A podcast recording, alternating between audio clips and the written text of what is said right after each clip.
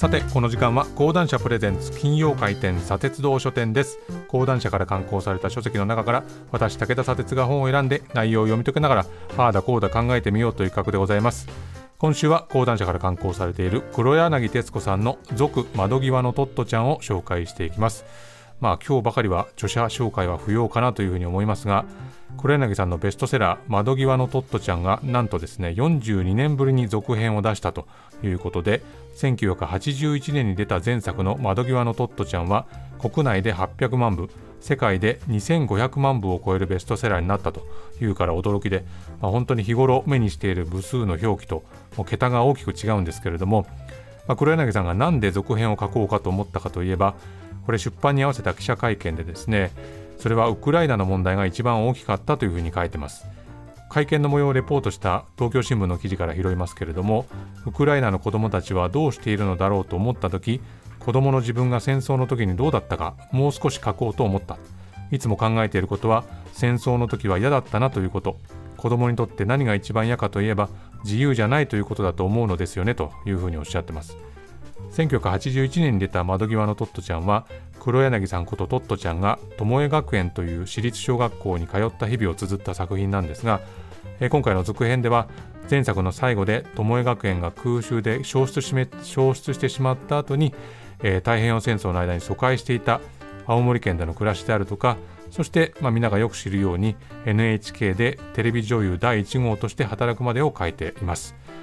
あの徹子の部屋の2022年の最後のゲストがタモリさんで、まあ、そのタモリさんが新しい戦前という言葉を使ったことが話題になりましたね。そのことを本の最後に書いてます、えー、こういうふうにあります。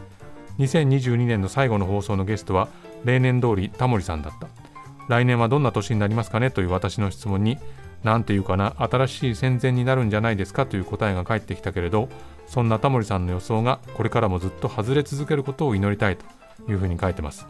まあ、ロシアによるウクライナ侵攻がありそして今年は、まあ、パレスチナ情勢がこれまでにないほど悪化して黒柳さんとかタモリさんが指摘していた戦争への警戒心というものを、まあ、突き破るような社会が到来してしまっているということも言えるかもしれません。え本を開くとですね戦争中の東京の描写というのが出てきます。戦争中の東京の冬は今よりもずっと寒かったと思う。寒いし眠いしお腹が空いた。巴学園の行き帰りトットたちはみんなでそう言いながら歩いていた。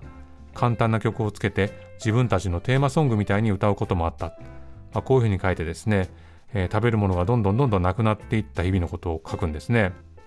で米は当初は配給制だったけれども徐々にさつまいも大豆トウモロコシコーリャンなんかに代用されていってやがてお弁当のご飯が大豆に変わった時にはあの空腹に苦しめられたというふうに書いてます。で最終的にはですね封筒に入った大豆15粒というのがお弁当になったそうなんですね。で空襲警報のサイレンが鳴って防空壕に入るとどうしてもお腹が減って大豆を食べてしまうと。でお腹が空いて眠れない時は夢の献立っていうのを絵に描いて遊んだそうなんですね。でやがて父親が出征すると一度だけ軍事郵便と赤く印刷されたハガキが届いてそこにはみんな元気ですか？とお父さんはお国のために働いていますと体に気をつけて頑張ってくださいと、まあ、当たり障りのない文面が書かれていたと、まあ、それはま検閲されるんで仕方がなかったんだろうと思ったそうですけれども、まあ、その父親がシベリアで5年間捕虜になったということも書かれています。で黒柳さんは東京大空襲を経験していて、ま、いつもと違う爆撃の勢いに母親に対して「ママ大変よ」と「本が読めるくらい外が明るいの」と訴えかけるほど明るかったと。昭和20年3月10日悪夢のような一夜だったと。一晩で10万人近い人が犠牲になった。こういうふうに書いてます。前の晩に空が真っ赤になったのはそのせいだと分かった。あの真っ赤に焼けた空のことは今も脳裏に焼き付いて離れない。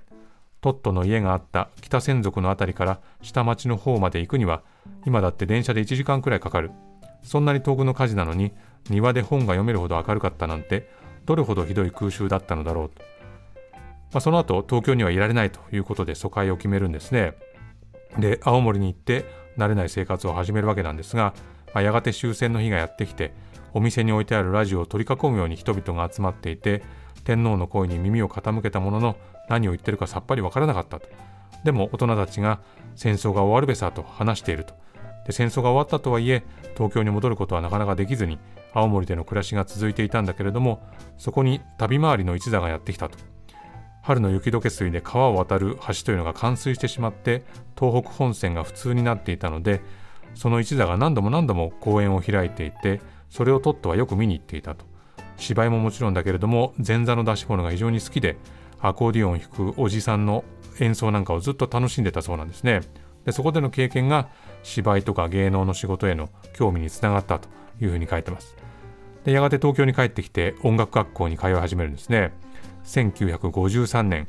子供に上手に絵本を読んであげられるお母さんになりたいという動機で NHK 放送劇団養成所の試験を受けて合格してテレビ女優第1号として1年間の養成を受けると、まあ、ラジオとかテレビドラマの収録ではよくその個性を引っ込めなさいというふうに叱られたそうでなかなかうまくいかないと。である時にですねヤンボー、ニンボー、トンボーというですねラジオドラマの出演者を選ぶオーディションがあってそこで劇作家の飯沢忠さんという方に会って私日本語が変ですからと言うと直しちゃいけませんと。あなたのその喋り方がいいんですと。ちっとも変じゃありませんと。いいですか？直すんじゃありませんよと、そのままで言ってください。それがあなたの個性で、それが僕たちに必要なんですというふうに言われたそうなんですね。まあ、それが今、僕らが聞いているあの黒柳さんの喋り方っていうことになるんでしょうが、でその飯沢さんが世界で最初に原爆被害の惨状を伝えたジャーナリストであるってことを後になって知ったそうなんですね。朝日グラフの編集長だった飯沢さんは原爆投下直後の広島の写真を隠し持っていて GHQ の占領が終わった年の8月6日の号で発表したというんですね。まあ、こういう人との出会いがあって黒柳さんの戦争への意識だとか戦争を伝える意識というのがどんどん強くなっていったと。で1958年には「紅白歌合戦」の赤組の司会を務めます。まあ、その後も何度も司会を務めますけれども1980年昭和55年ですね司会を務めた時のエピソードが非常に印象的なんですね。手話を習っていた黒柳さんがまあ、いつかカメラの前で手話を使って話したいというふうに考えていたと。ただテレビで手話を伝えるには自分だけが大写しになってハンドマイクではなくてスタンドマイクの前に立って両手が自由に使える場面でなければそれができなかったと。まあ、当時3時間近い放送時間だった紅白歌合戦の間に一度だけそのタイミングがあるというふうに知ったと。で木内のカメラマンがいたんであらかじめやるからお願いねと耳打ちをしておいたと。そして言葉と手話を使ってこのように話したそうなんですね。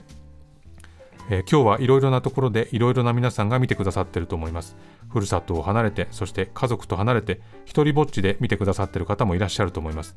でも歌手の皆さんはみんな一生懸命に歌います。どうぞ最後まで一生懸命応援してくださいと。それも時間にして30秒足らずのとても短い時間だったけれども、紅白歌合戦の歴史において、聴覚障害のある人たちに対して初めて言葉を届けた瞬間だったというんですね。まあ、その瞬間とても多くの人が自分にメッセージが届けられたというふうに感じたはずで、まあ、放送っていうのは誰にどういうふうに届いているかわからないからこそ届いていないと感じる人を減らしたいという思いだったんじゃないかなというふうに感じます。後書きに、まあ、いろんな人との交流を振り返ってるんですね。小沢昭一さん、渥美清さん、沢村貞子さん、A 六輔さんなどなどいるんですが、まあ、そこから一つ、淡谷のり子さんとのエピソードを紹介したいんですが、淡谷のり子さんが慰問で航空隊の基地にいらした時は、歌う前に上官から聞いてるのは皆特攻隊員ですから途中で失礼するかもしれませんと言われたそうだ青谷さんがブルースを歌い始めるとみんな身を乗り出して聞いていたけれどそのうち一人の若者が席を立ち青谷さんに敬礼をして出て行ったと。にっこり笑ってねと。私に敬礼して出ていくのよと。涙が流れて歌えたくな歌えなくなったと話してくれたと。そんな青谷さんのことが忘れられないと。いうふうに書かれています、まあ、黒柳さんがなんでこの42年ぶりに続編を書こうと思ったのか。まあ、今この社会に対してですねこれでいいんだろうかと。争いごとによって人が殺される引き剥がされる、まあ、その苦悩を二度と味わってほしくないからという思いが詰まった一冊になっております。ぜひ読んでみてほしいと思います。え今週はこの辺りでございます。このコーナーはポッドキャストでも配信しております。そちらもチェックしてみてください。以上金曜開店砂鉄道書店でした。